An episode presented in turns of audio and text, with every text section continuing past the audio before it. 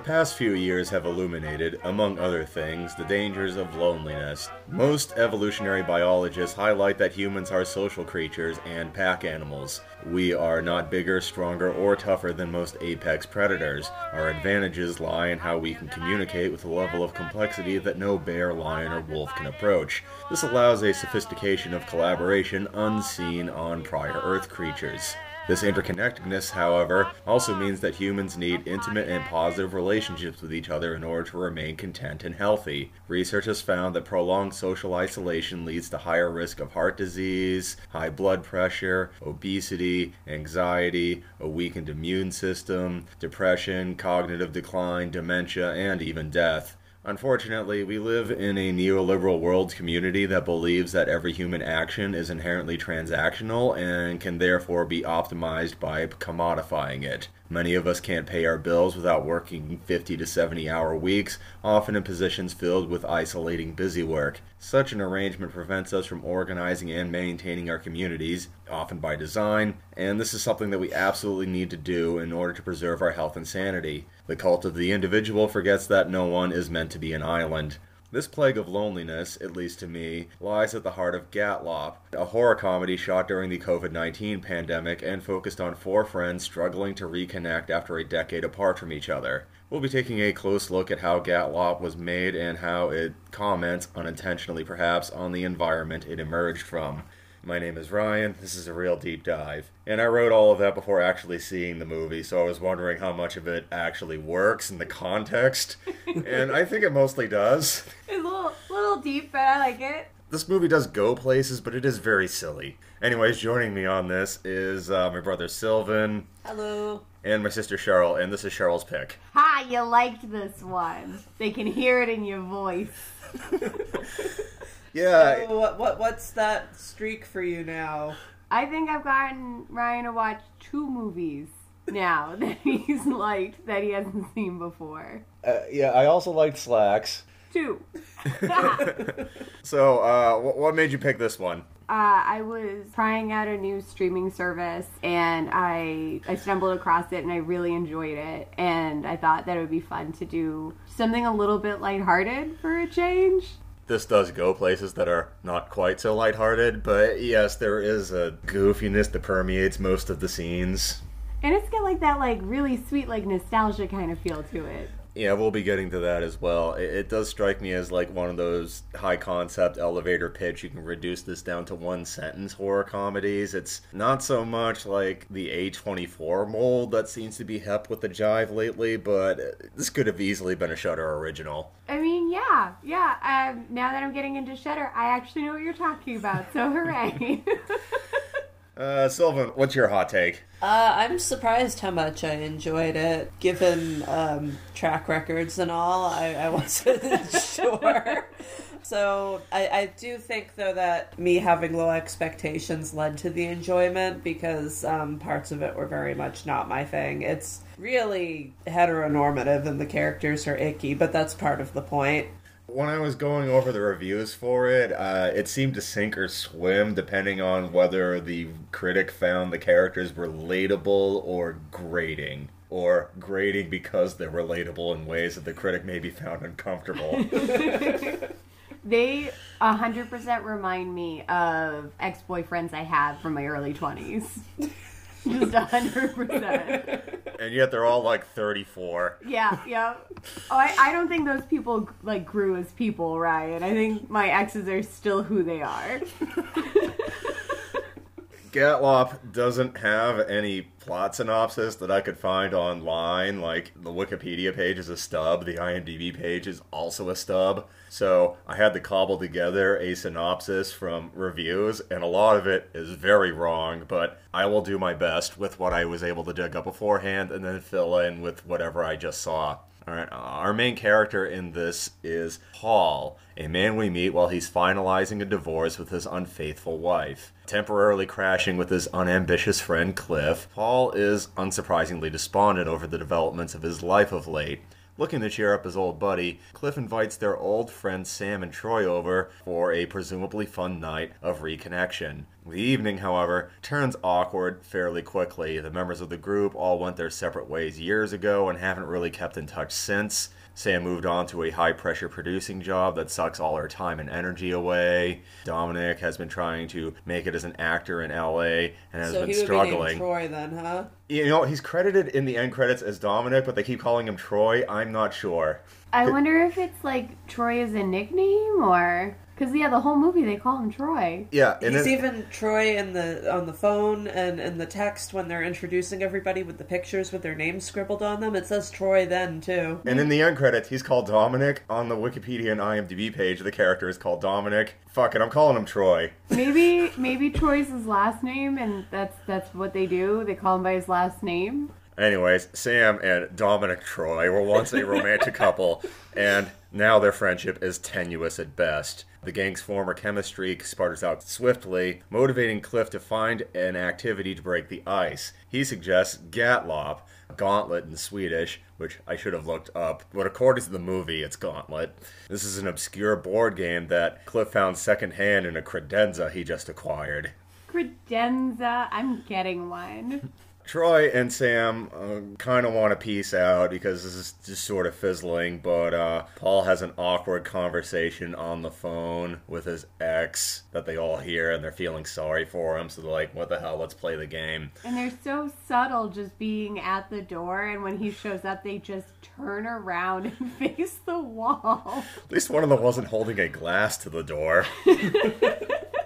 Play is begun somewhat reluctantly and takes a turn when the game starts making weirdly specific demands of the players, usually telling them to reveal deep personal uh, secrets that they would not want to um, discuss in front of their old estranged friends. The stakes get higher when, after fibbing about some personal details, Cliff gets an arrow fired into his leg that was intended for Paul. But they already knew that there was something supernatural going on because they couldn't get in or out, the windows are screwed up, and um, They accidentally summoned jilted middle school date. He does so good, Petey Hawkins. Cliff was like, Yeah, this girl invited me to the dance, and then she ditched me, so if I could tell anybody to go fuck themselves, it'd be her. She teleports to the bathroom, no idea what the hell's going on. The only way to get. Screaming, holding her baby. It's like I can't do it, but she's holding a baby.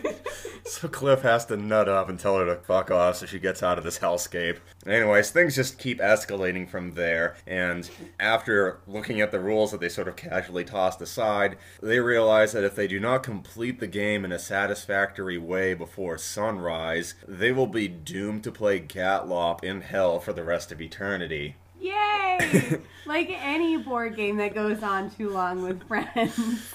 Yeah, this is just a more literal depiction of Monopoly. or Risk. Anyways, as it keeps going, the uh, various players have to start revealing more and more intense secrets about each other. At this point, Troy has to reveal that he had uh, uh, shared a drunken kiss with Paul's wife before she ma- married him. Sam has to confront the fact that since she was so laser focused on work, she blew off her mom with a series of expletives on the very last conversation she had with her before his stroke killed her. And that scene was rough to sit through. Oh my gosh, she's such a good actress. yeah, I would say that that was the most impressive part of the movie, in my opinion. Well, another impressive part of the movie is when in the middle, uh, Sam has to leave everyone in a 1980s jazzercise aerobics routine. That part was real good too, yeah. Yeah, that is when um, Sylvan was convinced that that's when we would have died. Group coordinated activity. Woohoo! We admit that um, we probably would have read the rules for the, of the game first before starting. However, all of us are lightweights or do not drink at all, so that wouldn't have worked. We Yeah. probably would have modified the rules to suit the fact that we don't drink, and I don't know if that would allow the evil demon possessing the board game to do its thing. Anyways, the climax of the game, right before sunrise, is when Paul has to confront the specter of his ex wife and deal with what is actually responsible for his failures. he decides that it's himself, which takes him to uh, another land where he talks to um, ex-wife Spectre, and she assures him that yeah, he and his friends probably didn't deserve this, but you're not good people or bad people. You're just people. Uh, that sucks them out of it. The the four peoples uh, have reconnected and start building new relationships with each other after going through the gauntlet. Uh, the movie ends with them giving the game to uh, the ex-wife shitty new boyfriend who's like 50 although 50 70 mm. yeah the, the movie says that he's not quite 50 yet but that, if he's 49 that's a rough 49 Anyways, end of film as best as I can uh, compartmentalize it based on what I have here. I think you did really well. Yeah, well, we'll we'll see how I feel about that when I'm in the editing room. Anyways, the development for this uh, writer and lead actor Jim Mahoney conceived of Gatlopp while visiting friends. They were supposed to go out and do something, but someone pulled out a weird board game and suggested they give it a quick playthrough. This devolved into a drinking game, and three hours later, everyone was amazed at how they scuttled their fun night on the town and got sucked into this dumbass game. Uh, jokes began flying about how the game must have some supernatural lore like Jumanji or Zathura, and suddenly, Mahoney had an elevator pitch. I mean, that's fair. Uh, Mahoney had collaborated with director and editor Alberto Belli on a number of short films, commercials, and viral internet videos, so it wasn't a surprise that Belli was receptive to the project. What does get me is that Belli also directed and edited. Most directors do not trust themselves to be their own editors. Uh, the only noteworthy director who is his own editor was Akira Kurosawa, nobody else. I think the um, the thinking behind directing is that they shouldn't be in the editing room for the first cut because they'd be like, you can't get rid of that scene. That took all damn day. That's my baby. You can't kill my baby. Whereas the editor does not have that attachment and they're like, it doesn't suit the storytelling. Out it goes. I like that. Like you want, I always like having somebody to keep my logic in check. So that's good to have a second set of eyes. Yeah, Martin Scorsese, like, he refuses to even watch any of his footage until his editor puts together a rough cut. He's had the same editor since, like, 1975. I forget her name, but he trusts her. So, yeah, Billy is uh, braver than Martin Scorsese. Take that, good fellas. He says with so much enthusiasm. Anyways, uh, Mahoney wrote the script with specific actor friends of his to play the characters, but these plans fell apart when the pandemic hit. Belli scored a very small budget. Every interview I read about this emphasized how they had no goddamn money to spend. And he found a house big enough to fit camera equipment, but small enough to not seem extravagant for a working class man living in temporary digs during a divorce. They contracted an agency in Argentina to design the board game and also create the opening title sequence. I love that opening title sequence so much. They did such a good job. Yeah, uh, title sequences are a bit passe in modern filmmaking. Uh, they're descended from overtures and opera and stage musical, and mostly exist to signal that the show was starting and that people should find their seats. This idea became obsolete in movie theaters after the roadshow era ended, and it's even more quaint in an era where watching movies at home is the main thrust. But I kind of miss the opening title sequences. They give you an idea of what the movie's vibe is going to be and what to expect. You know, just how like uh, opera and musical theater will state the key motifs in the overture. And yeah, it made you think of like Honey, the Sh- I Shrunk the Kids and that sort of thing. Oh, It was very nostalgic. right, and like on like it's a nice cue to that you know people can sit down and shut the fuck up. And yeah, they don't really do opening credit sequences anymore, aside from like Bond movies, and I guess sort of Star Wars if you count the crawl. There's a lot of focus there with And- the crawl, though. Yeah, I mean, the Marvel movies have closing sequences that basically function the same way, but they're at the end of the movie instead of the beginning. But then, like, at that point, the movie's over and the audience is checked out. Like, why is this here? Well, because they want you to read the credits. People worked hard on the movie. So put it in the front. Because of the pandemic, Mahoney and Belli did not meet any of the actors in person until the day of the shoot. Even with all the precautions in place, filming was halted for a day and a half due to a false positive test. Uh, there was some concern that the four main players would not be able to build a rapport with each other since they, you know, didn't have any time for rehearsals or anything. Although, um, according to the director in the promotional interview where they're trying to convince you to see the movie, everyone clicked right away and it was just all fun and games. I think they did have chemistry, so Oh yeah, good even energy. if he's exaggerating, there's probably truth to it. Uh, Mahoney claims about 75 to 80% of his script wound up in the film verbatim, but he adds that each of his co stars suggested line revisions and that everyone was encouraged to improvise. That's probably why it felt so loose and why it felt like they were friends. Yeah, I picked up little bits here and there, like when um, Shelley Hennig, who plays the ex-wife Alice, she says, "You look good with a suntan." Apparently, she just tossed that in there. I, I appreciate that because there should be some reference made to the fact that at this point in the movie he has been zapped back from hell.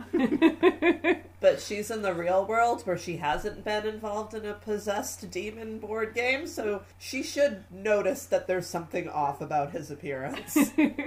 Uh, the wall of Polaroids was Belli's idea, and uh, pretty much the entire movie was shot in that one house. Uh, Belli added that everyone was relieved to do the other outdoor scenes because they were getting really tired of that green light. It was actually a, like I think they did a, an awesome job with the house. It it felt so open and warm, but it did feel cheap, like affordable. And yeah, the scenes that weren't supposed to take place at that house, like Sam arguing in her office and stuff, were also shot in that house. Really? oh wow! Yeah, they had that one house and then immediately outside. That's awesome. Yeah, no, they got me. I didn't notice. The jazzercise sequence was not in the script and was added to provide a little aesthetic diversity to a story that had no changes in setting. Belli said that everyone on set binged 80s music videos and exercise tapes to choreograph the segment together. He cites it as the funnest moments of the shoot. That's amazing. they did it as a family. Yeah, that's what I keep hearing about, you know, actors who are in projects, whether it's films or plays. It's just like everyone becomes a family for the months or weeks that are needed to put it together, and then after that, it all dissolves and everyone goes their separate ways. So it's it's, it's happy sad. It's a bittersweet thing. Uh, the music for the film, uh, since there are a lot of flashbacks that take place like eight years before, uh, Belli tried to cheaply acquire a pop hit that was ubiquitous in that time period. Fortunately for him, the band Bastille really liked a rough cut of Gatlopp and licensed Pompeii for next to nothing. I mean, that really did date it for me when they were doing the flashback. I was like, oh yeah, that song. Yeah, that, that, that chanting thing, that was all over the goddamn radio in like, what, 2012? And you couldn't get away from it. Yeah. Ew, ew.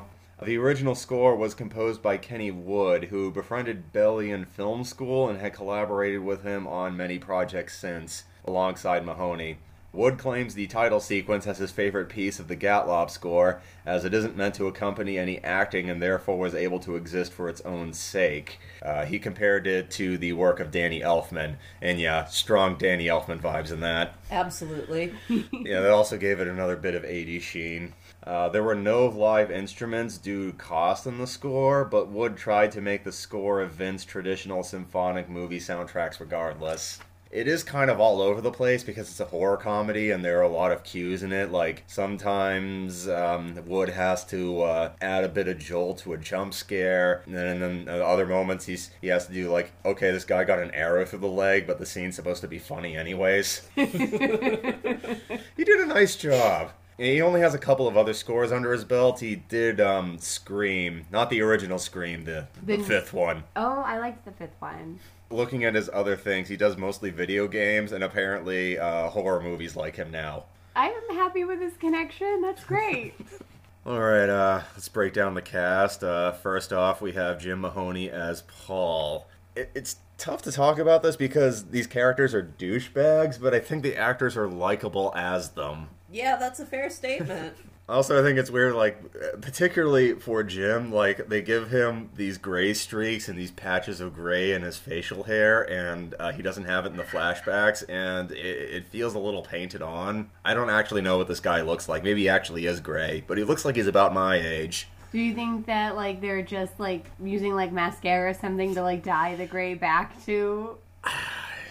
I'm under the impression that they put gray mascara on his on his chin whiskers because it's inconsistent. Sometimes it's there and sometimes it isn't, even in the present day. Okay. Maybe it depends on the lighting. There's a lot of Fauvist green lighting in this. I was not paying that much attention to his facial hair.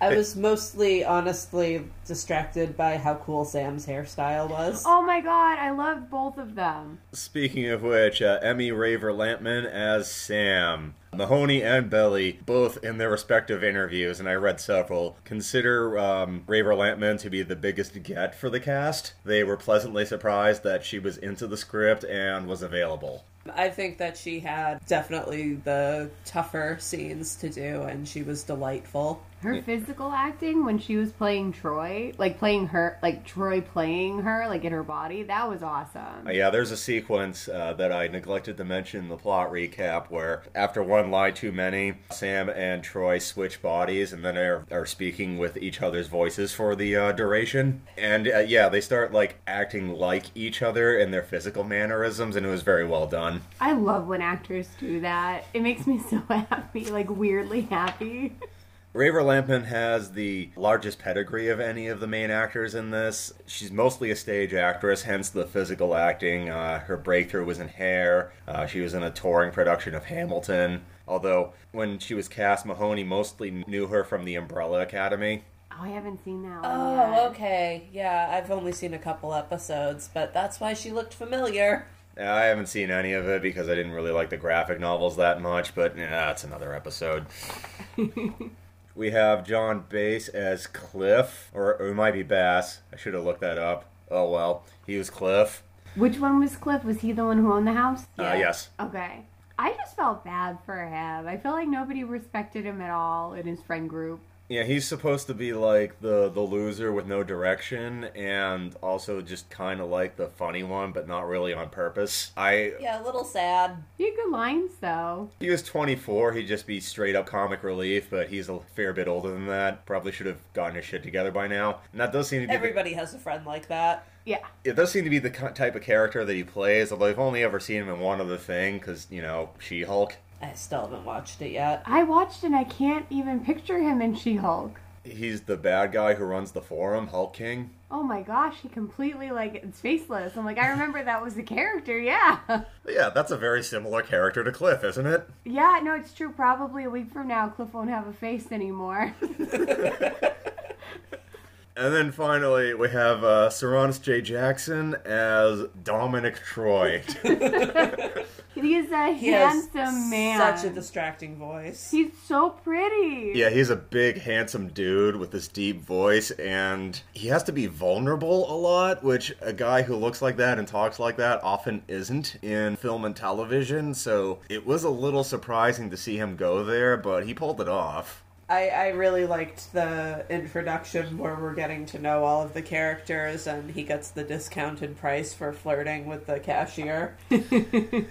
Pretty guy who's failing as an actor, you get that dry cleaning. Another thing, this movie is 80 minutes, including the credits, so it has to establish who these people are real quick. And he is the pretty friend. Uh, Gatlopp was picked up for distribution by XYZ Films, a sales company that mostly focuses on high concept genre films. It is responsible for the American distributions of The Raid, Tusk, I Kill Giants, and Mandy. Yeah, that fits right in with those. Uh, it was released to streaming on June 23rd, t- uh, 2022. Reviews were mixed, but horror centric critics were a bit more positive leaning. Most of the praise was focused on the intriguing premise, uh, the creative application of an obvious micro budget, and the overall sense of humor. And as I said before, uh, whether they um, liked or disliked the movie seemed to hinge on whether they found the characters to be endearing in a relatable way or a bit much. It's like um, all those TV shows that were popular, like How I Met Your Mother or something, where like the friend group all kind of suck a little bit, but like these ones are in an evil Jumanji. None of them are as terrible in retrospect as Barney, but I see where you're coming from. Okay, for themes, uh, the first thing I wrote down was growing apart. People and the universe in general are always changing. Things are constantly breaking down, drifting apart, and becoming more chaotic. Uh, this impermanence imply- applies to all things, including relationships. High school and college all but forces people into close relationships that feel perpetual at the time, but the removal of the structure that forged these relationships can cause people to, you know, grow distant. This is compounded by adult responsibilities like employment, marriage, having children, and so on. It's relatively easy for four teenagers to meet up for a game night every week, but it's much more difficult for four grown ass people, especially if they move to opposite corners of the country after they graduated. The main characters in Gatlopp both don't know each other anymore and also know far too much about each other to be comfortable. The sensation is relatable to many adults. We've all had relationships that puttered out for seemingly no reason than standard attrition. We've all had awkward conversations with people that we used to be super close to. I know I held this person's hand when they ugly cried after their first serious breakup. Why am I now running out of things to say to this person after 10 minutes? You just duck down an aisle when you see them at the store, that's all. I've crab walked away from people at a Target before. Like, no, I'm not doing this today. I can't say I've crab walked. like Zoidberg just like whoop sideways, immediately down, hide behind the person that's putting the stuff out, like their cart. Like, nope, mm-mm. See, I was thinking of like the Axl Rose crab walk. Oh. Like, no, it's like whoop, whoop, whoop, whoop, whoop. And uh, I derail you on that one? and when the characters talk about how they don't really interact with each other anymore, I thought it was pointed that like Dominic Troy blames Alice for doing that because like as soon as Paul married Alice, he just sort of cut them out of his life, and uh, you sort of get that during the party scene where like Alice storms out and she's vague about why she wants to leave, but like once Paul catches on, she's like, "Well, my my ritzy cool friends are having a party, let's go to that instead." So that kind of gives a wedge to it and I, I, didn't write down her name on the cast breakdown, which I kind of should have. But um, Shelley Hennig is Alice. Uh, when I read the review, some people are like, "Yeah, she's such an easy to despise ice queen and so many other What? things that getting her in this is just kind of like a layup." And I do think that Alice had a bit more depth than those reviews pointed out. yeah, absolutely. Like because well, she was shitty to Paul and she wasn't faithful to him and she left him for this very rough looking 49 year old. Even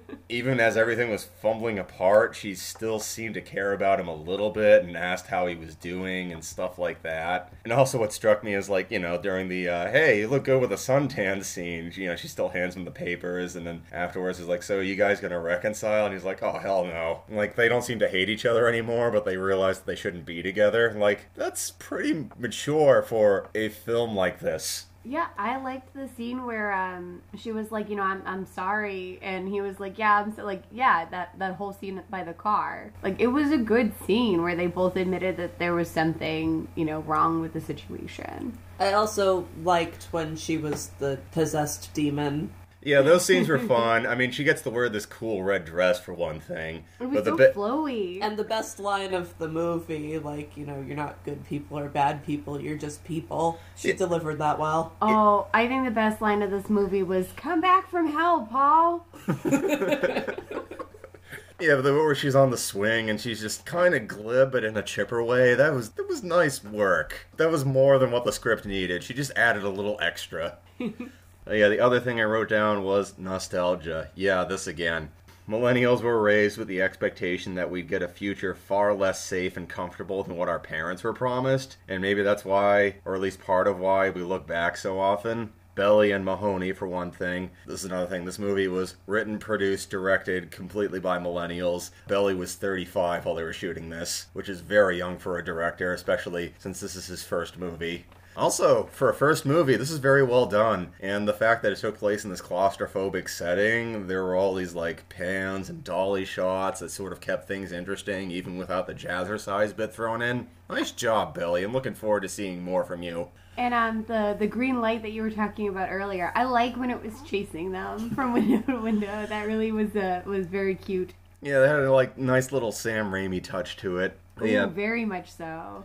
Uh, Belli and Mahoney cite millennial childhood staples, particularly Jumanji. They couldn't avoid that comparison, so they brought it up in every interview before the interviewer could as conscious influence. But their core template, however, they cited was pulled from Amblin films like E.T., The Goonies, and Gremlins, which is just like your A1 millennial nostalgia bait. Gatlopp exists to ask how things would go down if the hopeful preteens of an Amblin feature had to go through a fantastical adventure if they were instead jaded 30 somethings with added reflux and broken dreams. That's dark. I think this is a point we've raised before, but people tend to get nostalgic when they're cycling through major life events, like going to college, having a kid, and so on. It's natural to look back and reflect at big transitional stages like this. You know, the fear and doubt that comes with moments like this, which have the newness and the uncertainty to them in the face of the unknown. And that can be mitigated by revisiting the comforts of youth. And I would say a messy divorce certainly qualifies as an example of this phenomenon. A lot of people go through their first messy divorce when they're like 34. And that's when you go back to Amblin, or maybe that um, fantasy board game movie. Maybe um, also works as a metafictional deconstruction of this phenomenon. At least that's what I thought before I even saw the damn thing. but once again, I think that hell that holds up. Although that might just be speaking to me coming in with preconceived notions and deciding that the movie has them. Yeah, I, I, I hear that part. I think that held up better than uh, your synopsis. it wasn't that bad. It's definitely not as smooth as it normally is. Yeah, it turns out that uh, I I don't I don't talk as good if I don't write a script for myself beforehand. Who'd have thunk it?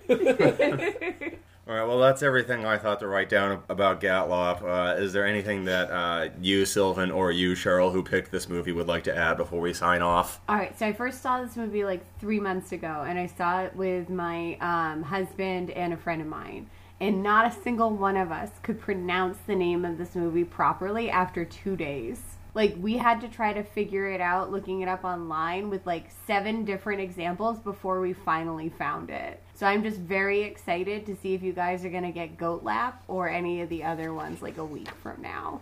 I mean, they call it Gatlopp in the stated text of the movie. I know, but we couldn't remember it. It just like was one of the first things that like fell out of our brains, and it wasn't just me. And I'm used to it just being me, so I'm like waiting for you guys because you guys have scary like recall. oh, not not since COVID. My brain is mush now. Ah, well, my worldview has changed.